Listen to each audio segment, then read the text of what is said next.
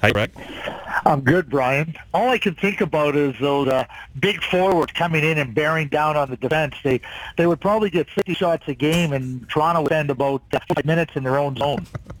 I think that's probably an accurate prediction. I, I, don't think it would go very well. And imagine the Scrabble face Randy Carlyle would have on by the he end of that series. He would have seven Qs and a T. Like that's what he would look for.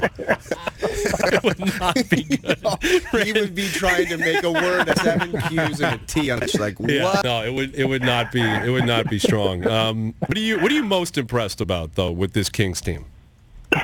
Yeah, the ability to just like that phases them. Like you know, you, you think you, you you back them up. You, they're, they're, they're like weebles. They wobble, but they don't fall down. You know, and you, you you got them down. You think you have pushed out of game. You think you got them right where you want them, and they just don't let you.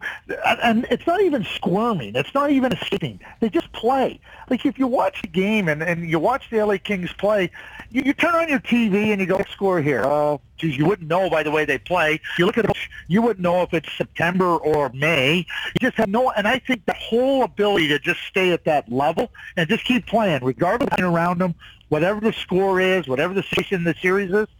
To me, that's the most impressive thing for me. Craig, when you're a player in junior, you obviously have big projections for them in hopes that they become a great player. Someone like Doughty, he was obviously a highly touted prospect, but could anyone have ever envisioned him being this good?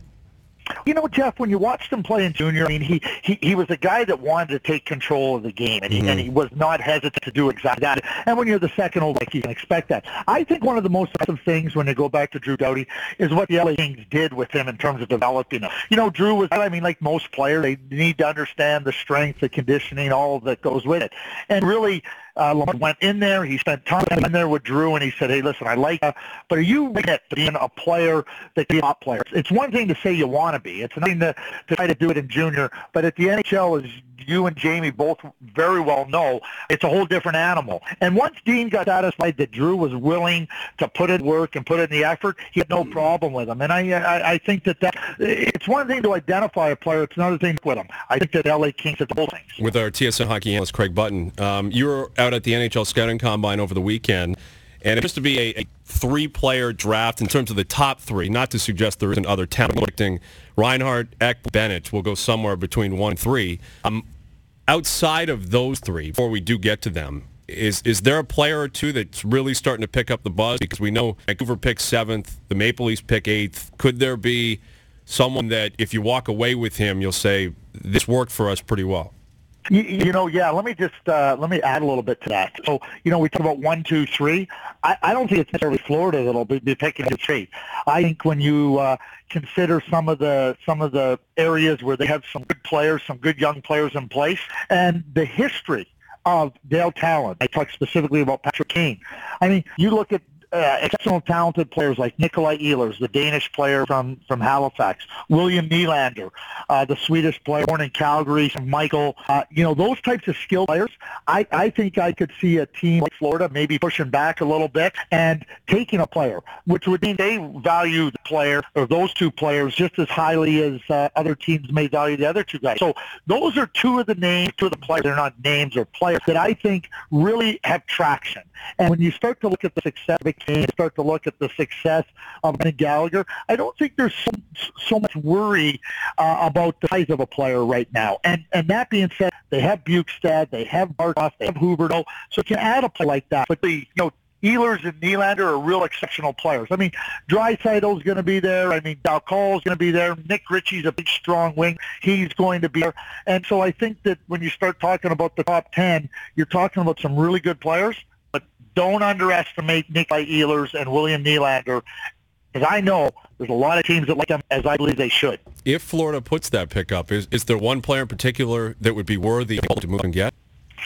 Yeah, Well, you, you you know, I don't, I don't know what uh, I think. It all comes down to teams. What teams are willing to pay. But that being said, like that defenseman, 25 minutes, he has the puck. He can play physical. He can shoot the puck. He can play in his own end. Penalty kill. I just don't know where you find those defensemen. I mean, we're watching all these defensemen play, and, and they're all homegrown.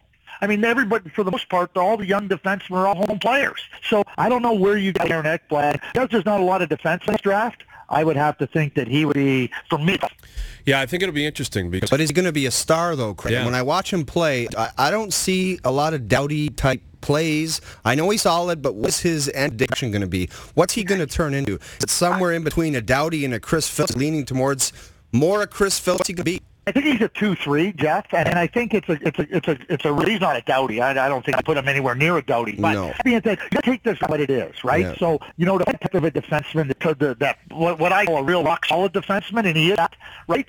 I think that that's the guy because there's not a lot of defensemen, and because you're looking at a 25 player, I think that that's the guy that people teams would look at and say, okay, let's let's get after. But no way am I going to say the star, no question. But in this draft, he he's he, he's he's standalone in the defense group in my view. Craig, what's the key after first round to go dumpster diving and find a guy that's just in a pile of guys and, and nobody knows a whole lot about him and say, this guy here, one day he might be a player?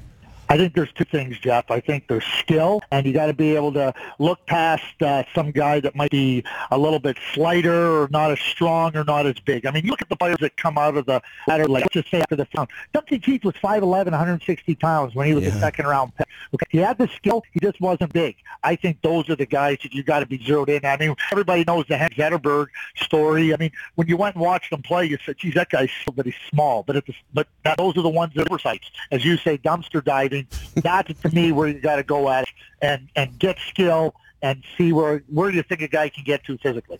We all escaped unscathed without getting buttoned by Yeah. the man himself. Yeah, he didn't bury any of us. no, we got lucky today. Like next time you're gonna have to crush one of us like you usually do. Oh come on, Brian.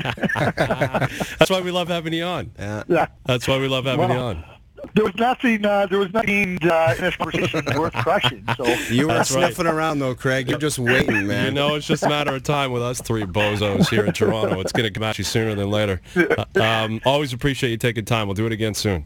okay, great. Thanks, guys. Have a good day. It's our good buddy Craig Button, TSN scout and uh, TSN hockey analyst.